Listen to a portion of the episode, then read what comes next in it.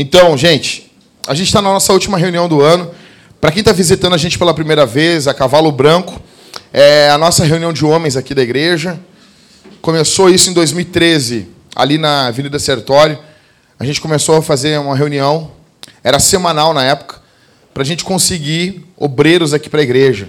Né? E a gente conseguiu os obreiros, mas a gente seguiu com a reunião, daí de forma mensal. Bom, e hoje é a última reunião do ano. Eu queria muito, muito. Não está ligado aí?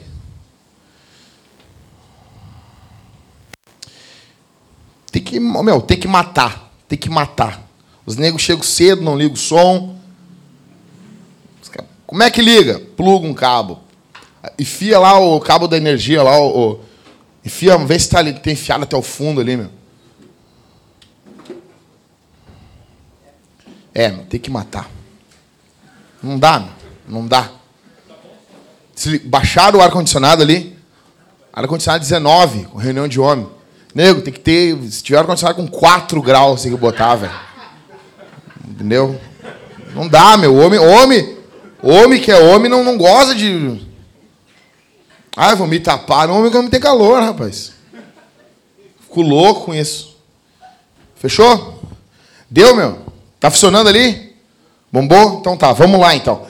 Gente, então assim, a nossa reunião de homens é, chama-se Cavalo Branco. Cavalo Branco é, é, vem da White Horse Inn, que era um bar, uma taverna onde o Lutero, o Melanchthon e mais uns, uns cabra loucos se reuniam no período da Reforma. O livro que eu tirei, nós tiramos esse nome aí, falava essa informação. Já falaram que eles não iam lá no bar. Agora azar, já estamos há quatro anos chamando de Cavalo Branco. Não vou mudar o nome. Tem um chato da internet, o cara fica, mas eles não iam nesse bar, esse bar era na Inglaterra. Me manda a fonte, me manda a fonte. Eu mandei a fonte para ele, meu, tá aí o livro aí. Pega aí. Daí ele, não, mas tá errado. Agora já foi, cara. Foi. Tá? Gente, então assim, eu, eu não sei, cara, esse som, ele tá meio, assim, muito agudo aí, tá pitando. Gente, uh, eu quero falar uma palavra para vocês aqui hoje. A gente está na nossa última reunião. E apesar da gente querer fazer uma reunião bem masculina, eu acredito que todos nós que estamos aqui já tivemos medo de alguma coisa. Já tivemos. Tem a, quem se lembra aí do. Acho que era o Top Gun Ases Muito Loucos, com o Charlie Sheen, quando o cara fala assim: Não, eu sou o seu pior pesadelo. Foi a frase do, do Stallone, né? Da edição: Meu pior pesadelo é acordar sem pau. Né? Então, alguém aqui, tu não é o meu pior pesadelo. Então, com certeza, alguém aqui já teve medo de alguma coisa. Por mais que queira pagar a pinta de bonzão, de fodão, de, de, de, de brabão, de brigão.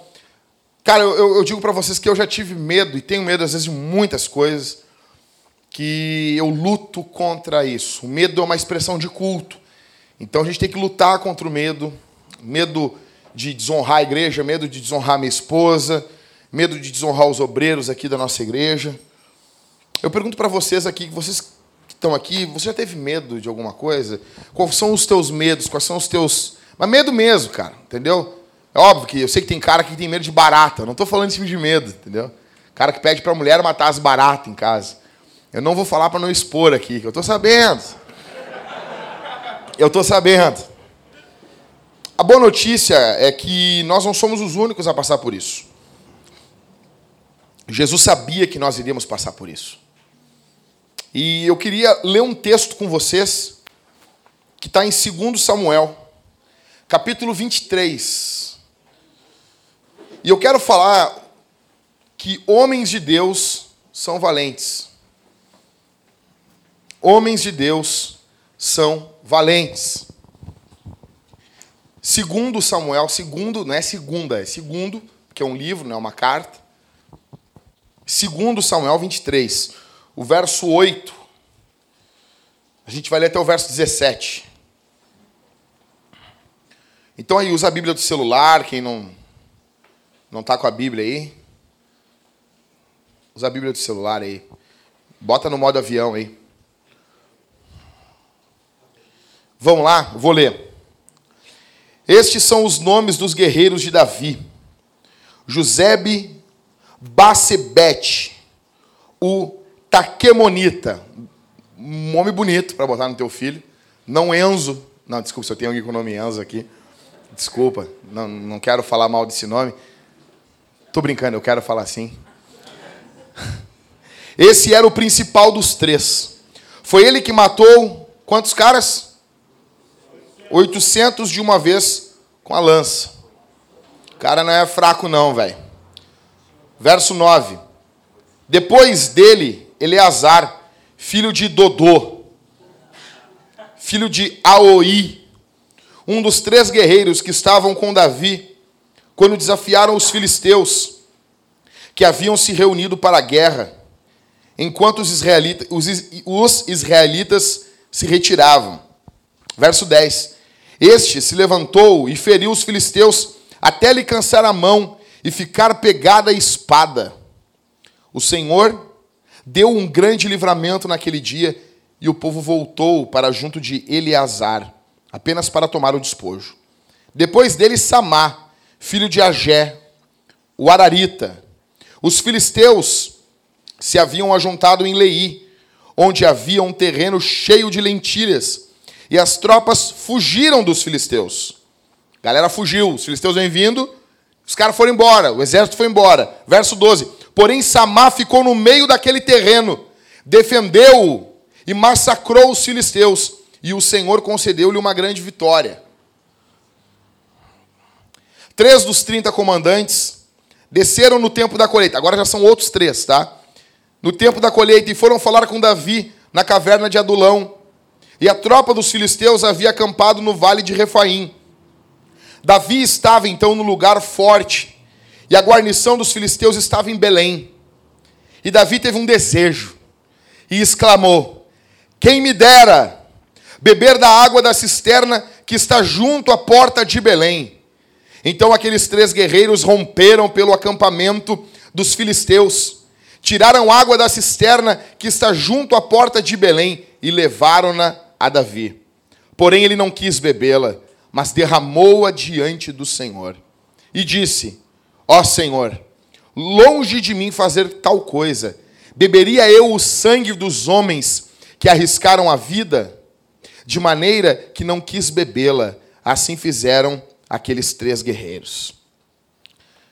Cara, a gente está encerrando o ano.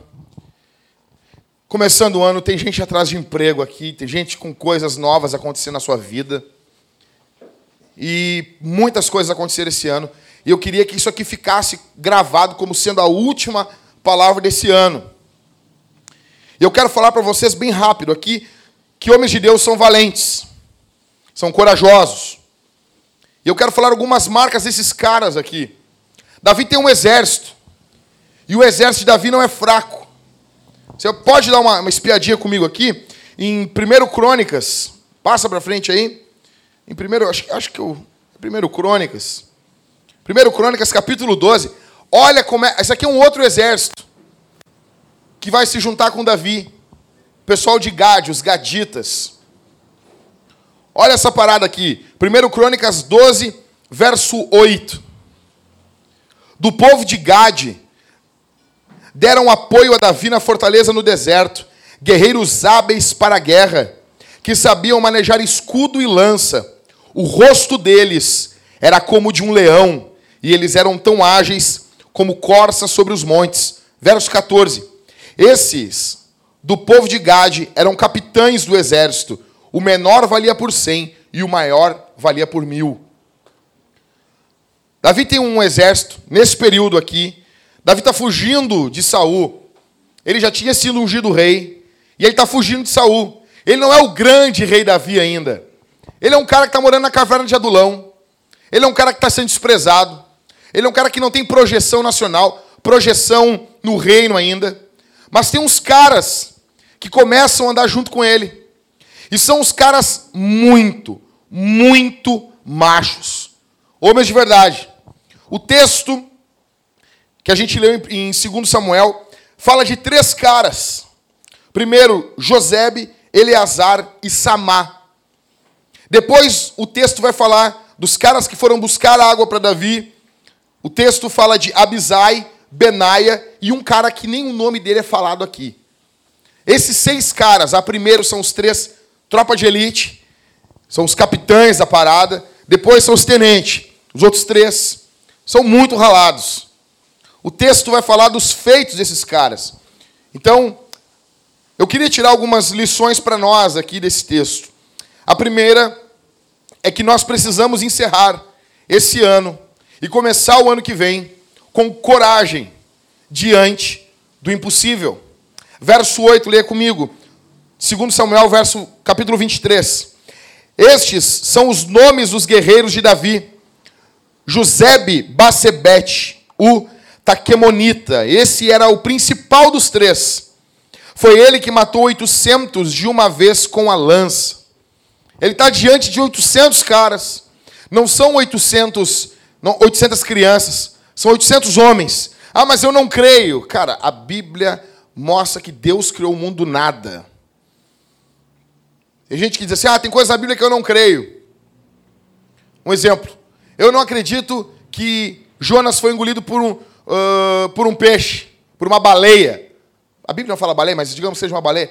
Negão, se a Bíblia disser que Jonas engoliu a baleia, eu acredito. Sabe, isso é coisa de burro. Não, cara. Porque para eu não crer em algo, eu tenho que querer crer em outra coisa.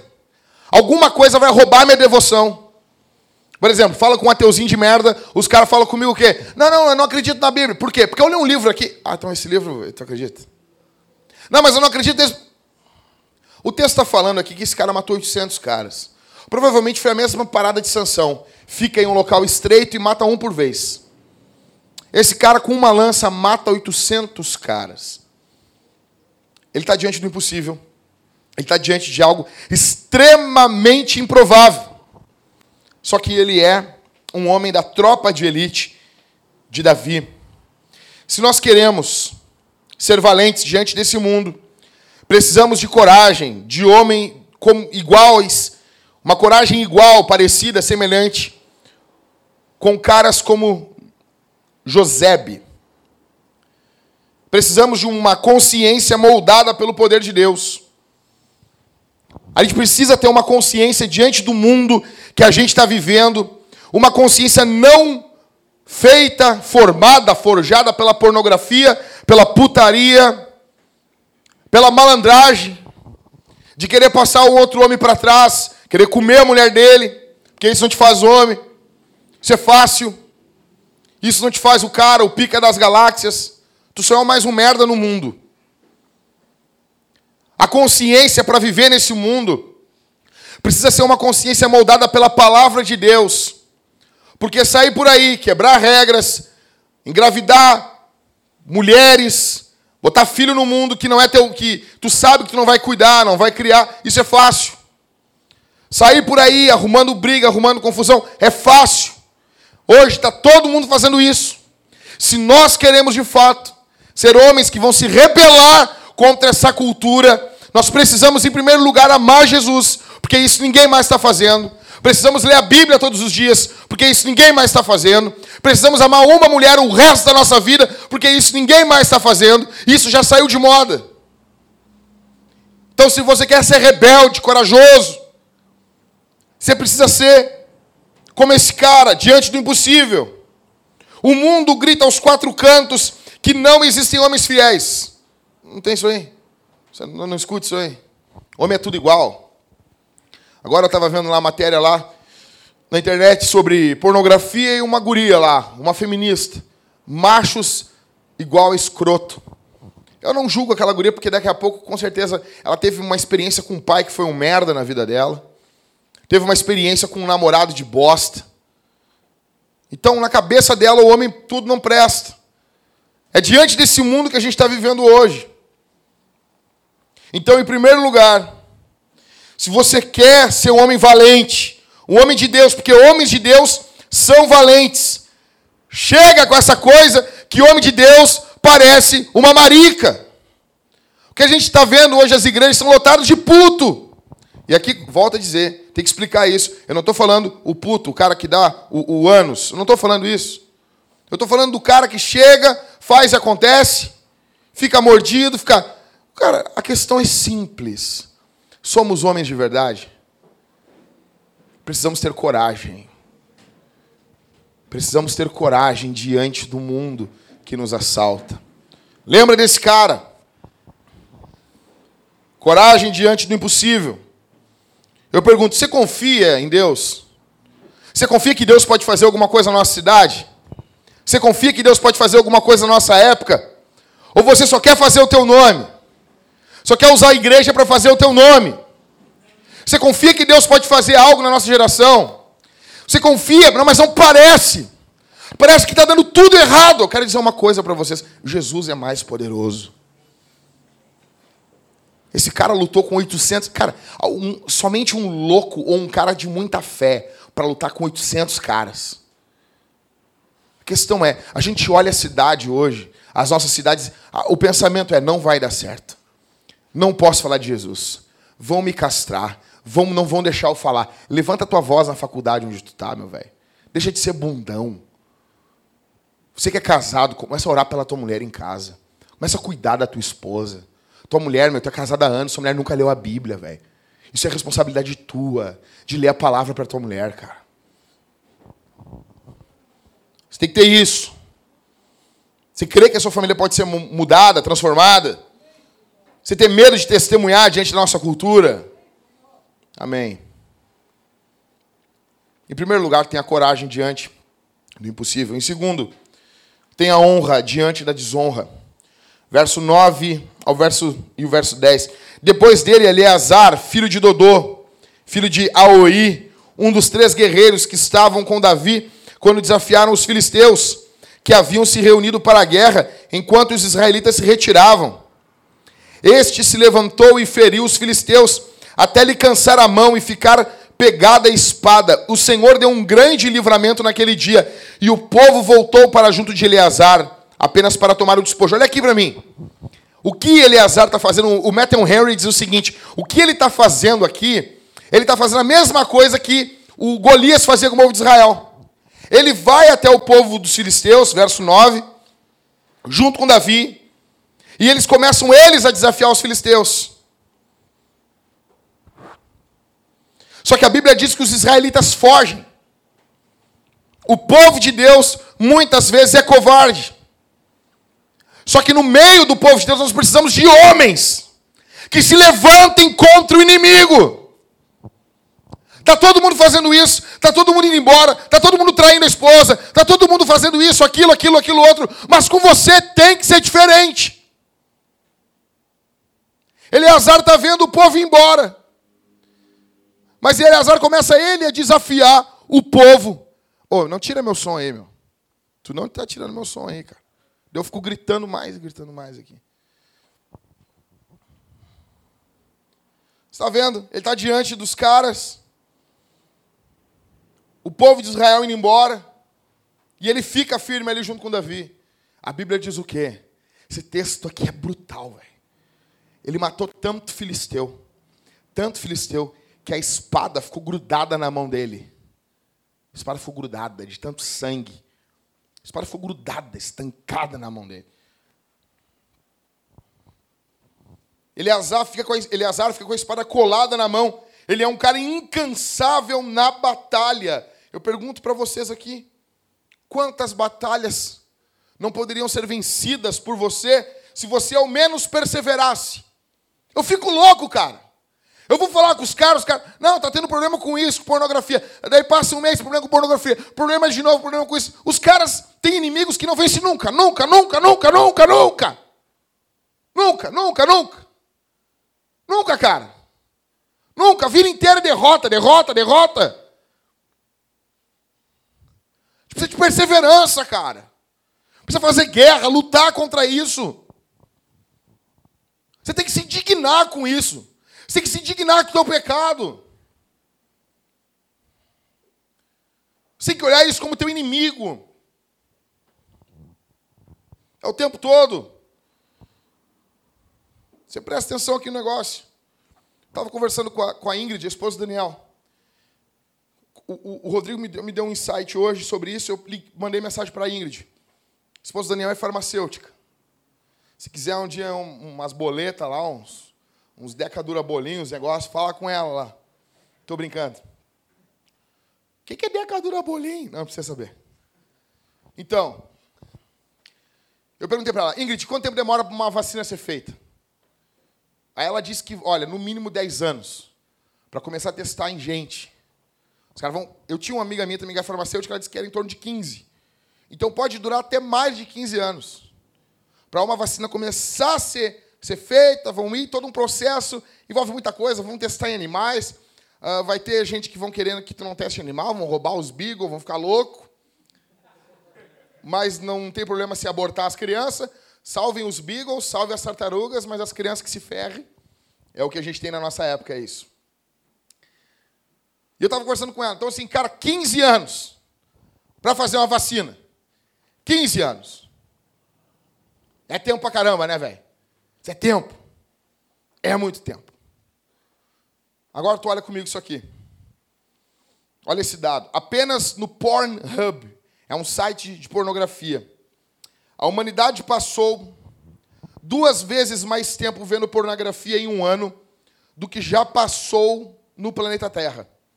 O site tinha mais de 90 bilhões de visualizações de vídeos e 44 mil visitantes a cada minuto, todos os dias. Tudo isso se resume a mais de 500 mil anos de pornografia consumida no período de 12 meses, um ano, né? De 2015 a 2016. Agora, de 2015 até a época que a gente está em 2017, somando as horas consumidas de pornografia, só nesse site deu um milhão de anos. Não sei se entendeu a conta. Se for somar o que todo mundo está consumindo, dá um milhão de anos. Uma vacina para curar, para ajudar. Você não estou falando com nenhum louquinho aqui da Terra plana, né? Não, não. Daqui a pouco tem os punheteiros da Terra plana e que falam que vacina vai matar as pessoas. Tava bom lá quando matava a febre espanhola, matava todo mundo. Não seja louquinho. Agora, vacina que vai ajudar um monte de gente para ficar pronto. 15 anos. Punheta. Os caras batendo punheta. O cara pega no tico e bate punheta. Ei, punheta! Um milhão de anos. Olha o desperdício. Não só espiritual, mas um desperdício acadêmico. Um desperdício intelectual um desperdício social, um desperdício de bondade. Você imagina esses caras, velho, eu estava afim de bater punheta essa semana. Somando as punhetas que eu ia bater, ia dar tanto tempo de punheta. Eu vou usar esse tempo da punheta para fazer algo que preste. Não estou só falando em orar e ler Bíblia, não estou falando só isso, não, negão. Imagina, um milhão de horas. Se as pessoas parassem, não, imagina, o que não poderia ser feito? Isso são os visitantes só do Pornhub. Imagina o que não podia acontecer. Um milhão! Isso é loucura. Isso é loucura. Um milhão de anos, somando tudo, vendo pornografia. Se você quer ser um homem de Deus, valente, você precisa ter honra diante da desonra. O que é honra? O que é um homem de honra? Já falou, oh, tem que ter honra. Honra, honra é peso, é importância. A palavra honra vem de uma palavra que quer dizer peso. O cara tem peso, o cara tem importância. Um merda fala é uma coisa, quando aquele cara fala é diferente. Por quê? Porque a palavra dele tem peso. Por que a palavra dele tem peso? Porque ele tem peso. Porque o viver dele é diferente. Porque a vida dele é diferente. Não é perfeito. Deus chama a gente para ser esses caras. Eleazar está lutando. E depois que ele mata, o, o, o, Michael, que ele mata aquele monte de inimigo ali junto com Davi, do lado de Davi, o povo de Deus volta. Porque o povo de Deus sempre se anima quando homens de Deus ficam de pé. Billy Graham dizia: fique em pé e homens de Deus serão inspirados pela tua vida, eles vão ficar de pé também. Então precisamos ser homens de honra diante da desonra. Eu pergunto, onde é que você parou de lutar? Por que, você acha que você não vai conseguir vencer o pecado? Quem mentiu para você que você vai morrer desse jeito? Cara, eu digo para vocês, eu digo para vocês em nome de Jesus, eu não estou diante de caras aqui normais, eu estou diante de um exército, caras. Nós vamos sair daqui. Cara, Deus vai fazer grandes coisas para a glória do nome dEle através das nossas vidas. Eu não tô, eu não estou diante de homens normais aqui. Eu estou diante de um exército. Eu, tenho, eu te digo isso. Diante do Senhor. Diante do Senhor Deus. Qual a luta que te cansou? Onde você está desperdiçando o seu tempo e a sua energia? Você pensa, não, eu vou morrer assim. Não vai! Em nome de Jesus, o Filho de Deus encarnado, que veio a esse mundo para vencer o pecado, lute contra o teu pecado. Chame ajuda, peça ajuda. Não morra sozinho, grite pedindo ajuda. Em terceiro, então, relembrando aqui, em primeiro, precisamos ter coragem diante do impossível. Em segundo, honra diante da desonra. Em terceiro, precisamos ter confiança em Deus. Verso 1 ao verso, do, verso 11 e 12. Perdão, 11 e 12. Lê comigo aí. Depois dele, dele quem? Eleazar, né? Samá, filho de Agé, o Ararita. O Ararita, isso. Os filisteus se haviam ajuntado em Lei, onde havia um terreno cheio de lentilhas. E as tropas, de novo, fugiram dos filisteus. O cara foram embora. Verso 12. Porém, Samá ficou no meio daquele terreno, defendeu e massacrou os filisteus, e o Senhor concedeu-lhe uma grande vitória. Olha aqui, não adianta só ser forte, não adianta só ter força de vontade. Talvez eu estou falando aqui e alguém vai sair daqui, não, não, isso aí, eu vou vencer o pecado, na minha força, na minha carne. Você não vence nada na tua carne. Você não vence nada na, no, no uba no oba-oba. Olha o que diz o texto. Verso 12. Lê comigo aí, cara. Lê comigo aí. Porém, Samar ficou no meio daquele terreno. Ele ficou firme. Ele ficou defendendo, ele ficou lutando. Ele massacrou os filisteus. Mas olha o que diz o texto. E o Senhor concedeu-lhe uma grande vitória. É Deus que dá a vitória. É Deus que faz a gente triunfar sobre o pecado. É Deus que faz a gente ser homem de uma só mulher. É Deus, isso é uma obra de Deus. Você fica de pé e você clama em nome de Jesus. Me sustenta de pé, Senhor. Você tem que, toda vez que você vir à frente para a mesa do Senhor, participar da ceia do Senhor, você tem que fazer uma oração. Você tem que dizer assim: Obrigado, Senhor, por mais uma semana de pé na tua presença. Mais uma semana vencendo o mundo, o diabo e o pecado. teus dons, tua coragem. Pastor, eu sou corajoso, que bom. Pastor, eu tenho dons para fazer isso, aquilo, aquilo outro. Legal, mas isso não pode tirar os teus olhos de Deus. Samar é corajoso. Samar é valente. O povo vai embora, ele ficou ali, Rodrigo. Mas quem deu a vitória foi o Senhor. Quem deu a vitória foi Deus. Você pode olhar agora, pensa, pensa agora no momento. Toda a tua trajetória toda a tua vida. Toda a tua vida. Foi Deus que cuidou de você. Foi o Senhor que cuidou de você. Foi Deus que sustentou você nas mãos dele. Não é porque você é bom. Quando a tribulação, para onde você corre? Homens de verdade recorrem a Jesus. Eu pergunto, qual foi a última vez que você recorreu a Jesus? que você foi piedoso, que pesou, o Senhor é importante. Em último, então relembrando aqui, relembrando, precisamos ter coragem diante do impossível. Segundo, honra diante da desonra. Terceiro, confiança em Deus. Em último, precisamos ter amizade. Verso 13 ao verso 17, eu não vou ler de novo. O que, que o texto está dizendo? Davi está ali, Três caras descem, agora já não é só esses caras, mais três, os outros três caras de confiança de Davi, Abisai, Benaia e um, e um sem nome. Porque o foco desses caras não é exaltar o nome deles. Esses caras vêm, eles estão numa luta. Davi não é o grande Davi ainda, da Record. Não. Ele é um cara simples. É o Davizinho, Little David. Está lá na dele. E do nada, porque a fonte que ele fala aqui, ele já tinha bebido essa água. E ele tava, devia estar tá quente, devia estar tá um calor. E ele disse: Ah! Como é que ele diz? Verso 15: Davi exclamou: Quem me dera beber da água da cisterna que está junto à porta de Belém. Ah! Agora uma água, agora, sabe aquela água com gás bem gelada?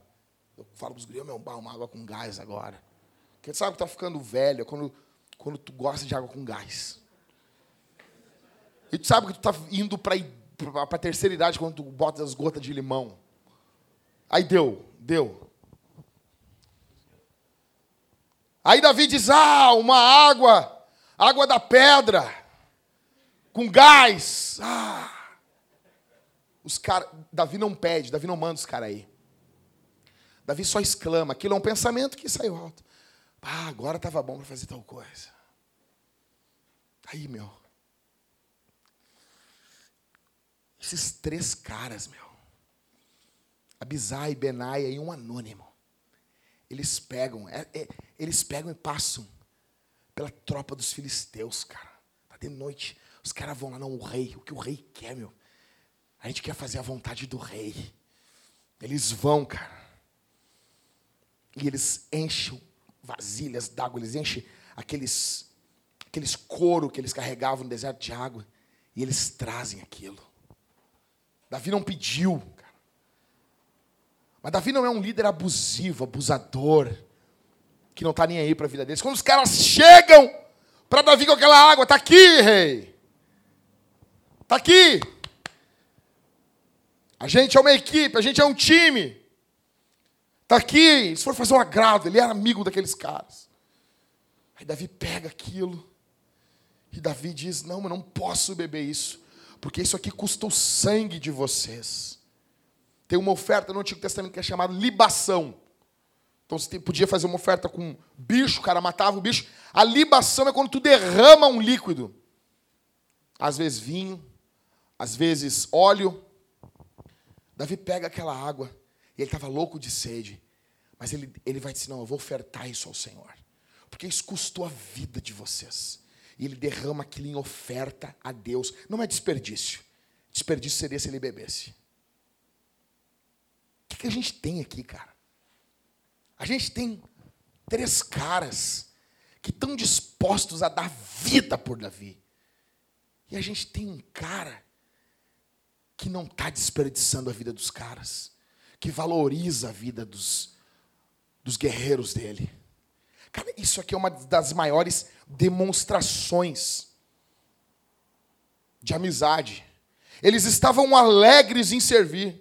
Só que Davi valoriza a vida desses caras. Ele não era um líder caprichoso que usava seus liderados. O valor dessa água era muito alto.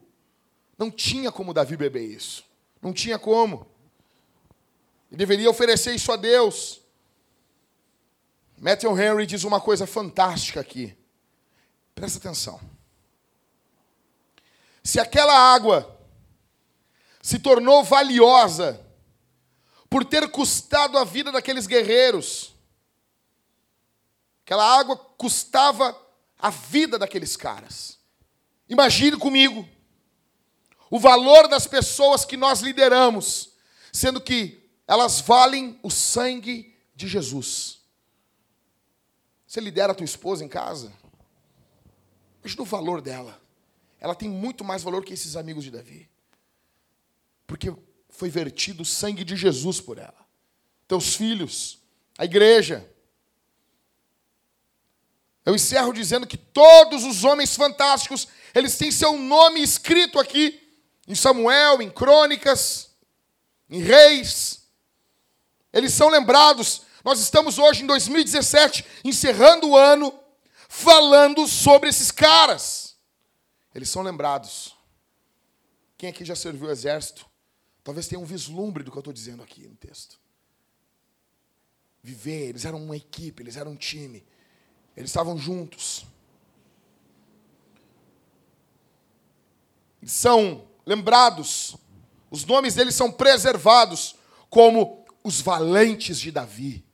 No outro texto de Crônicas diz que o rosto deles eram como rostos de leões.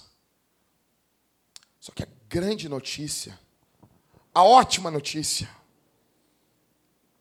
é que os nossos nomes podem ser esquecidos nesse mundo, mas existe um Deus que conhece a tua e a minha vida. E ele não escreveu o nosso nome na lista de valentes de Davi. Mas como diz Matthew Henry, nós somos valentes de Jesus. Então, nós não estamos aqui dando a vida simplesmente uns pelos outros. Isso já é grande coisa, mas nós estamos dando a vida pelo Rei dos Reis e Senhor dos Senhores. Eu pergunto para você: se nós queremos ver uma onda de homens aqui brotando no nosso Rio Grande do Sul, nós precisamos antes ver uma onda de amizade, de valorização do outro. Eu pergunto: as necessidades dos teus irmãos valem mais do que as tuas? Os sonhos dos teus irmãos. Porque o texto aqui está mostrando Davi. Davi, isso aqui era uma alegria para ele. Isso é importante para ti? Isso é importante. Quando é que você deixou de ter para dar? Quando você deixou de reter para dar? Eu encerro dizendo que a covardia diante do sistema mundano, do sistema que nós estamos vivendo hoje, de ideologia do gênero. E aqui eu não estou falando que você tem que sair que nem um louco brigando com todo mundo. Mas nós vivemos em um mundo complicado. Vocês viram agora aquela um cara, pingola, acabou o cara tem a pingola maior do que a tua. O cara tá lá trans jogando vôlei com as mulheres. Vocês viram isso aí? E ninguém pode falar nada. Ninguém pode dizer nada. Porque se falar, tu é homofóbico. Você viu um outro agora? Essa semana, uma atriz de filme pornô se matou. Tem um, um, um, uma página, eu acho até que ela é coordenada por feministas, então elas viajam em algumas coisas, mas elas falaram algumas coisas muito interessantes ali. Pegaram o print. Sabe o que estavam os caras dizendo? O que, que aconteceu? Uma atriz de filme pornô, ela não queria fazer filme com um cara que transava com outro cara. Porque era mais arriscado ela pegar uma doença. E ela não queria fazer. O que aconteceu? Começaram a chamar ela de homofóbica. Que ela odiava gays. Resumindo, ela se matou. Se matou. A média de vida de um americano é 78 anos. De uma atriz de filme pornô é 38. Ou alguns dizem que é até 36 anos de idade. Sabe o que, que os caras disseram? A fulana se matou, eu vou lá bater uma punheta em homenagem a ela. Esse é o nível de homens que nós temos na nossa sociedade.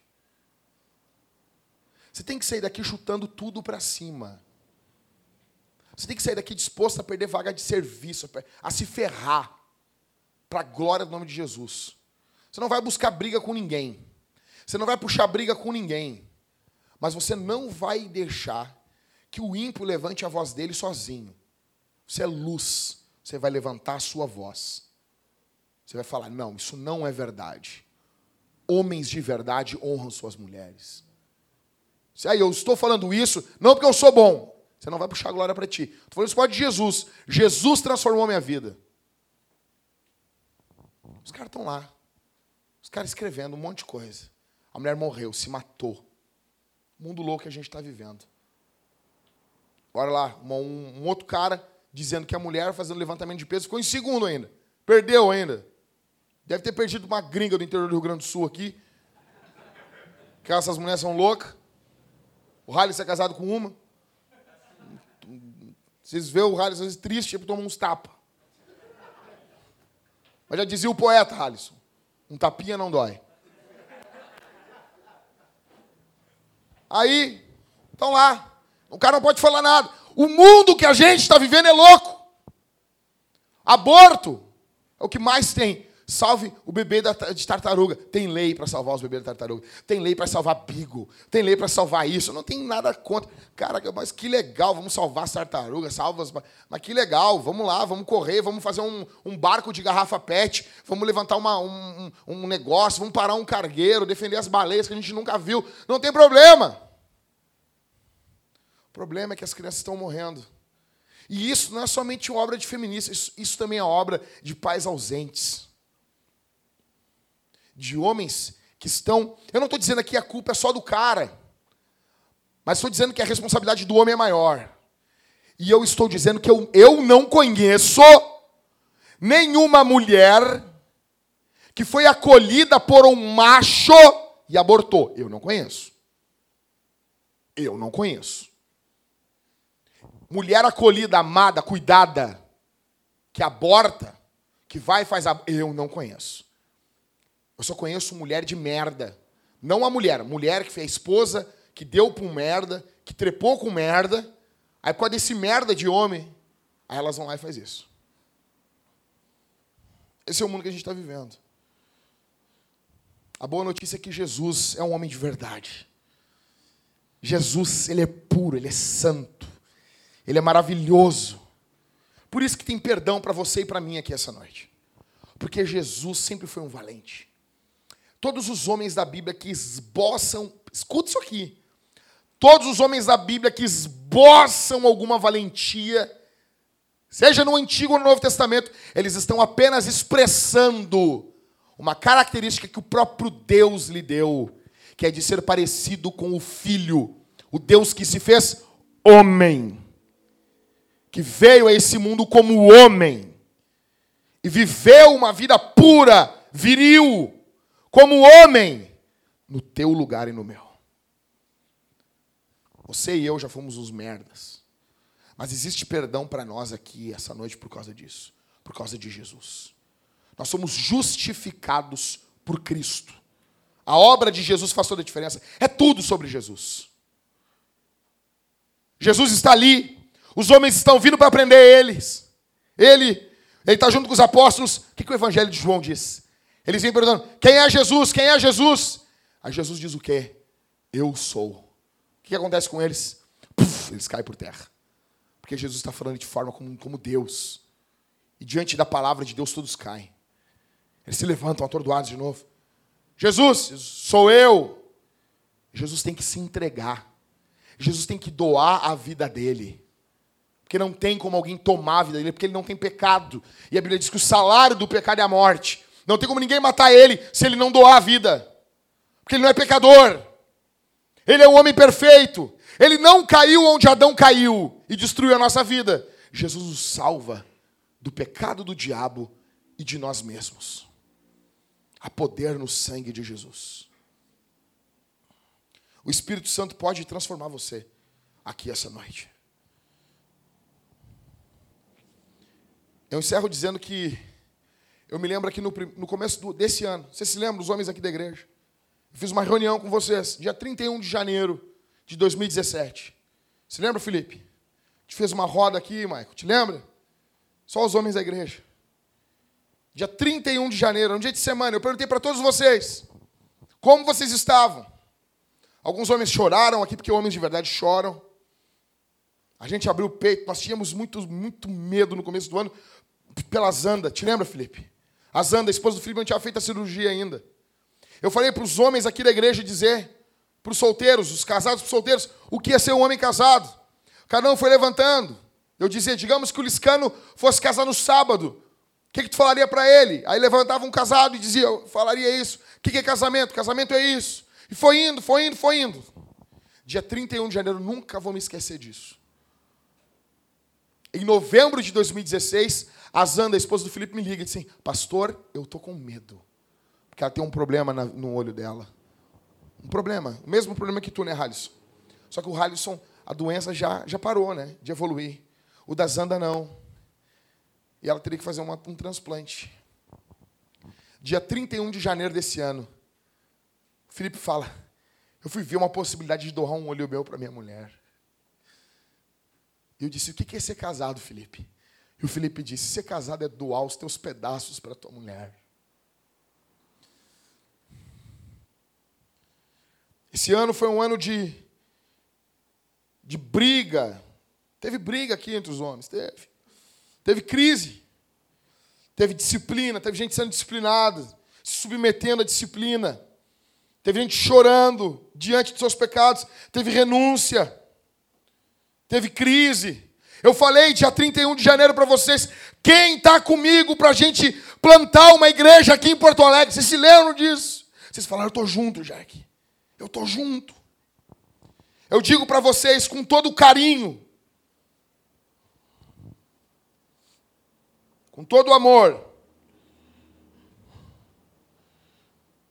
com todo amor no meu coração. Vocês são o meu time, cara. Eu digo isso para vocês sem medo de errar. Quero falar um negócio. Eu quero envelhecer do lado de vocês. Eu quero ficar velho do lado de vocês.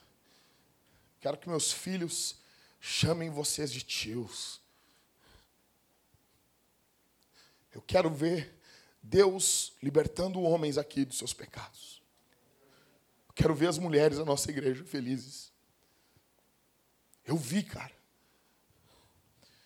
Eu tinha 12 anos de idade. Eu vi meu padrasto bater na minha mãe. Eu me lembro como se fosse hoje. Eu era uma criança, um magrelo. Eu não podia defender ela.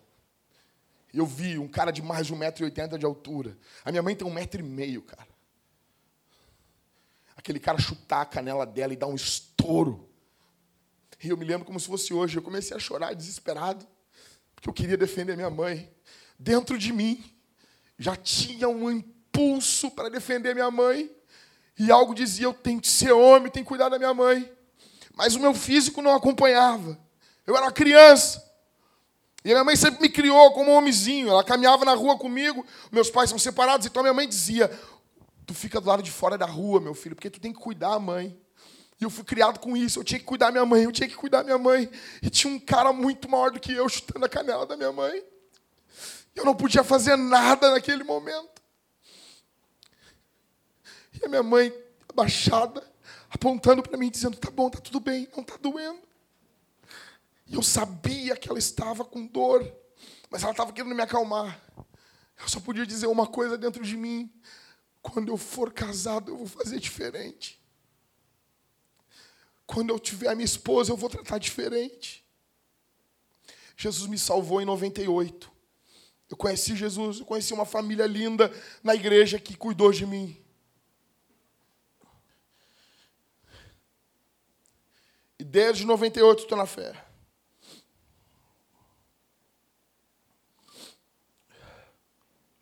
E eu queria, quero dizer uma coisa para vocês. Eu respeito muito vocês. Eu amo muito vocês, caras. Eu amo tanto, tanto, tanto vocês. Que eu quero contar uma coisa para vocês aqui. E eu guardei, não contei para ninguém. Vocês são as primeiras pessoas a saber. A minha mulher está grávida, ser pai.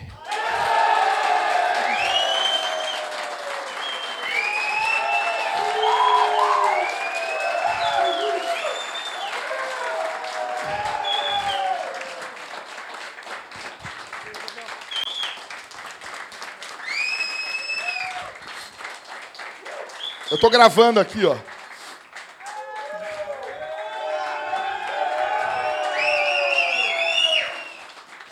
Eu digo isso porque eu amo vocês.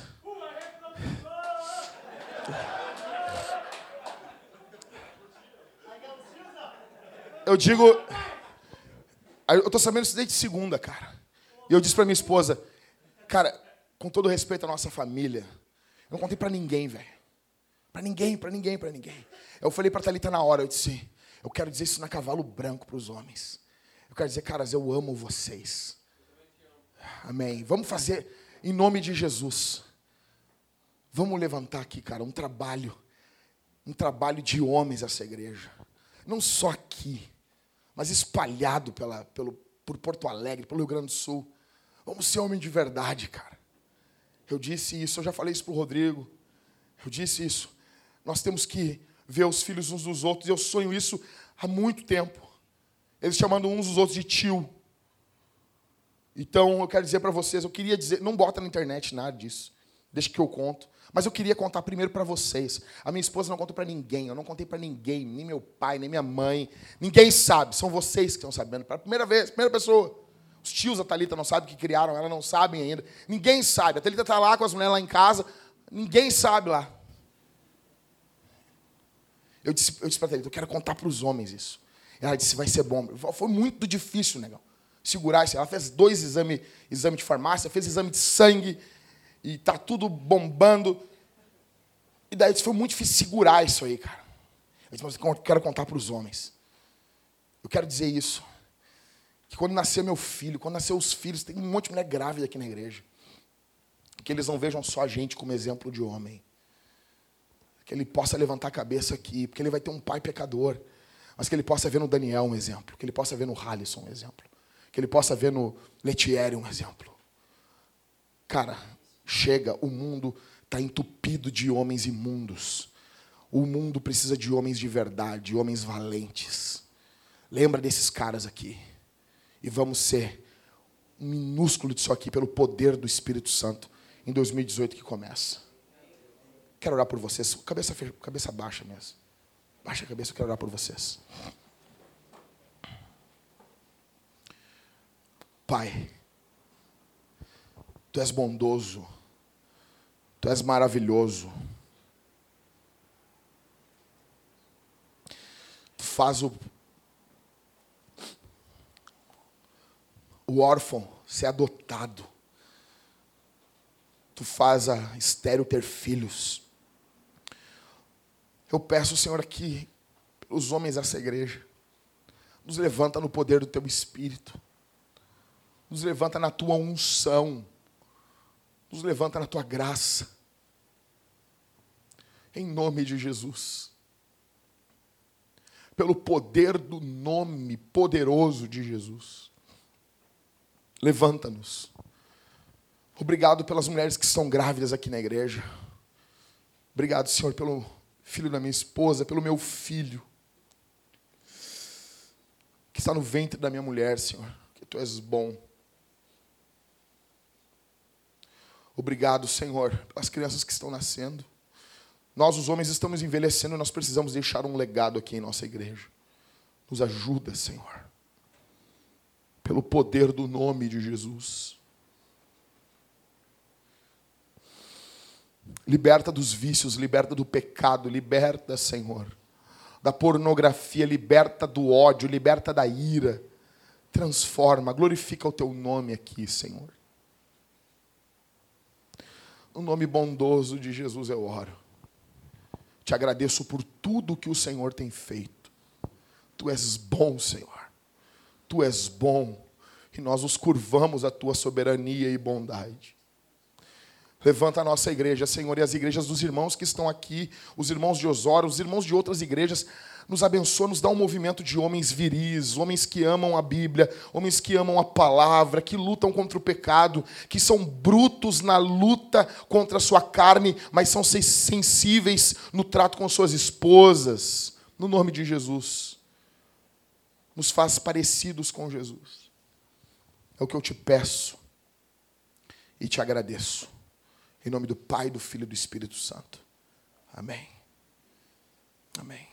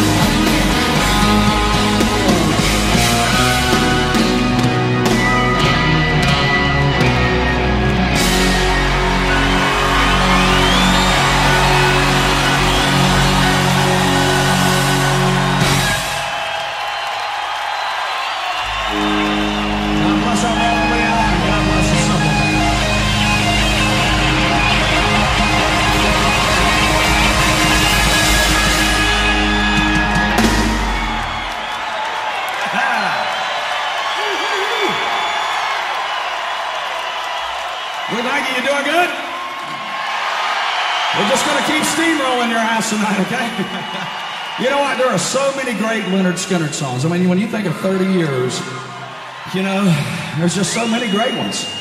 So we're going to get in as many as we can tonight. We thank you so much for coming. You guys got to keep going with us. Give us the power. We've been there, we've done that, and we ain't never going back again.